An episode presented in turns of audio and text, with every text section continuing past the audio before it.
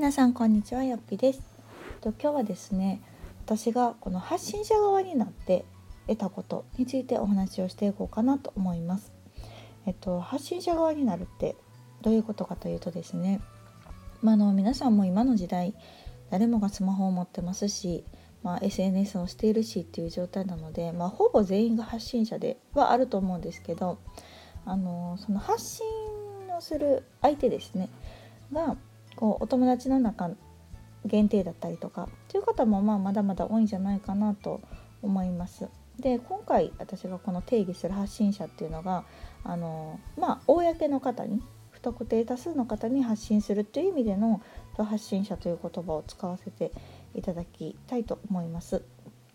で、えっと、私も今31なんですけどもう中学生の時に携帯を持つっていう時代だったので割とあの身近でしたね。携帯っていうのはすごく身近で。で SNS が発達したりあとブログとかもあったのでなんだかんだ多分ね中学ぐらいから発信をしていたと思います。でもまああのもちろんねお友達限定っていうところからスタートはしてこう公の人にこうしっかり発信するようになったっていうのは実は実はその妊娠中に始めたこの子育てブログが、まあ、一応ちゃんとした形での公に発信するっていう形がスタートだったかなと思います。なので、まあ、今から5年半ぐらい前ですかね。デビューはアメブロでした、うん、っていうところから、えっと、スタートをしたんですけど本当にあの今になってですね発信者になってよかったなと思うことは本当にたくさんあって、まあ、そのうちのあのいくつかをあの今回はお伝えしたいんですけどまずはですねえっと、自分の思考が結構整理されるようになったことこれもすごくよくてやっぱりこう何か書くとか発信するって一旦自分の中でこう咀嚼しないといけないんですよね。自分の考えなんだけれどもそれをこう文章に組み立てるとかどう思ってるのかっていうのってなんか普段ってぼやーんとしてるけどそれをこう言葉にする時って結構頭で考えるじゃないですか。それが結構習慣づくっていうのがすごくよくてなんか自分ってあこういう風な考えしてるんやとかこういうこと思ってるんやっていうのが目に見えてわかるっていうのがあの自分理解を深めるすごく大きな、うん、ポイントになっているなと感じています。うん、あとは、えっと、あだからこそなんですけどいろんなこうアンテナが立つようになりましたね。特にこうブログ発信とかしていくとなんかこれブログに書こうとかこれ書けるなとかってなんかねブログ脳になっちゃうんですよ。これ結構多分ブログあるあるなんですけどなんかもう写真とかねあこれなんか使えるかもしれんから撮っとこうとかなんかこういう気づきを発信してみようとかなんかそういう日々何気なくこう生きてる中で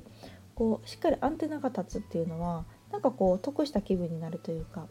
よくこう芸人さんとかも言うじゃないですか。なんかみんな同じように生きてるけど別に芸人さんの周りだけで面白いことが起きてるわけじゃなくってこう日々の生活の中にこう何かね面白いことないかなとかこれ話をネタにできなとかそういうアンテナが立ってるからこそこう面白いエピソードっていうのは生まれるって言われるのと同じでですね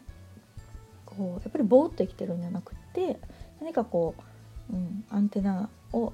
立てて生きるようになったことによってなんとなくこう生活に張りが出たなっていうのはすごく思っています。あとはですねえっ、ー、と、まあ、ビジネスの話で言うとビジネスマインド何て言うんだろうこう、うん、読んでくださっているであろう読者さんのこと考えたり読者さんは何を知りたいのかなとかっていうのは私結構考えるんですね。その時になんかこうそれって何げなくやってるんですけど実はマーケティングと一緒でその需要を考えるというか、うん、どういうことが知りたいのかなとかということを考えることによってこうニーズを把握することができるとやっぱりこう発信する内容も変わってきたりとか、まあ、そこに成果が出てきたりとかするのでそういうのにもすごく役立ってるなと思いますしまさかまさか私の場合はこういう仕事にいろいろねつながるとは思ってなかったので。うん、なんかそういう可能性があるだけでも発信者になってよかったなと思っています。うん、まさかこんなにねブログきっかけで仕事につながるってなんか夢物語みたいでしたけどなんかそれが現実になってるのであなんか発信するってすごいなというか自分が思ってることとか自分の考え自分がやりたいこととかっていうのをこう人に話すだけでもねあの効果があるって言われますけどそれをこうネットというものを使ってこう自分が普段ね出会うことがないような方にまでこう届けることができるっていうのは、まあ、それだけやっぱり可能性が広がるっていうのは、まあ、すごく理にかなってるなと思っているのでだかそこが、うん、発信するっていう力のすごいところだなと思っています。とは何よりやっぱりこう初めはね細々と一人で、まあ、今もそうですけど、まあ、一人でやってるもんじゃないですかブログ書くとかっていうのも家でね。でもそれがなんかこういつしかなんかもう今はいろんな方とつながることができて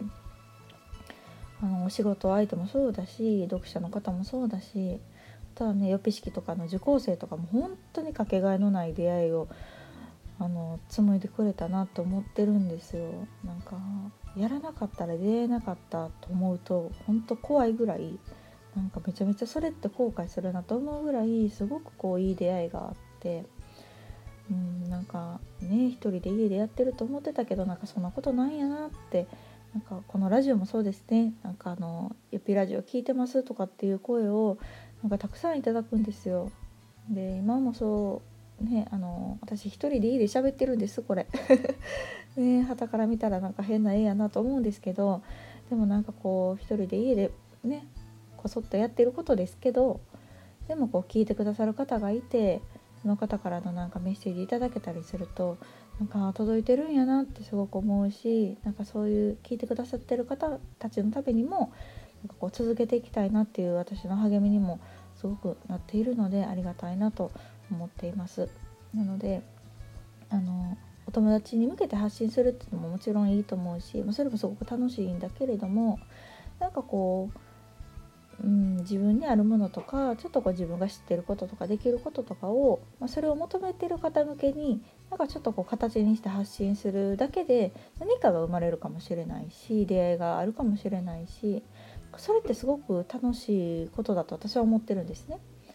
で私がこのブログとかを通じて出会った方もこれから発信者になるって言ってブログ立ち上げた方もたくさんいるんですけどなんかこうブログを始めたことですごくこう生活に張りが出ましたとか楽しくなりましたとかなんか自分に自信を取り戻しましたとか言ってもらえると本当めちゃくちゃ嬉しくって